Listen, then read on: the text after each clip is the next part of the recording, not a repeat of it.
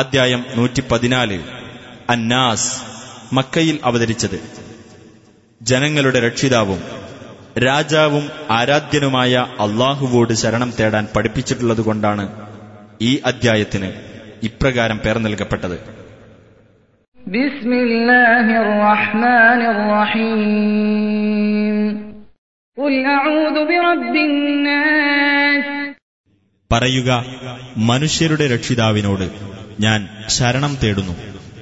ملك الناس മനുഷ്യരുടെ രാജാവിനോട് إله الناس മനുഷ്യരുടെ ദൈവത്തോട് من شر الوسواس الخناس ദുർബോധനം നടത്തി പിന്മാറിക്കളയുന്നവരെ കൊണ്ടുള്ള കെടുതിയിൽ നിന്ന്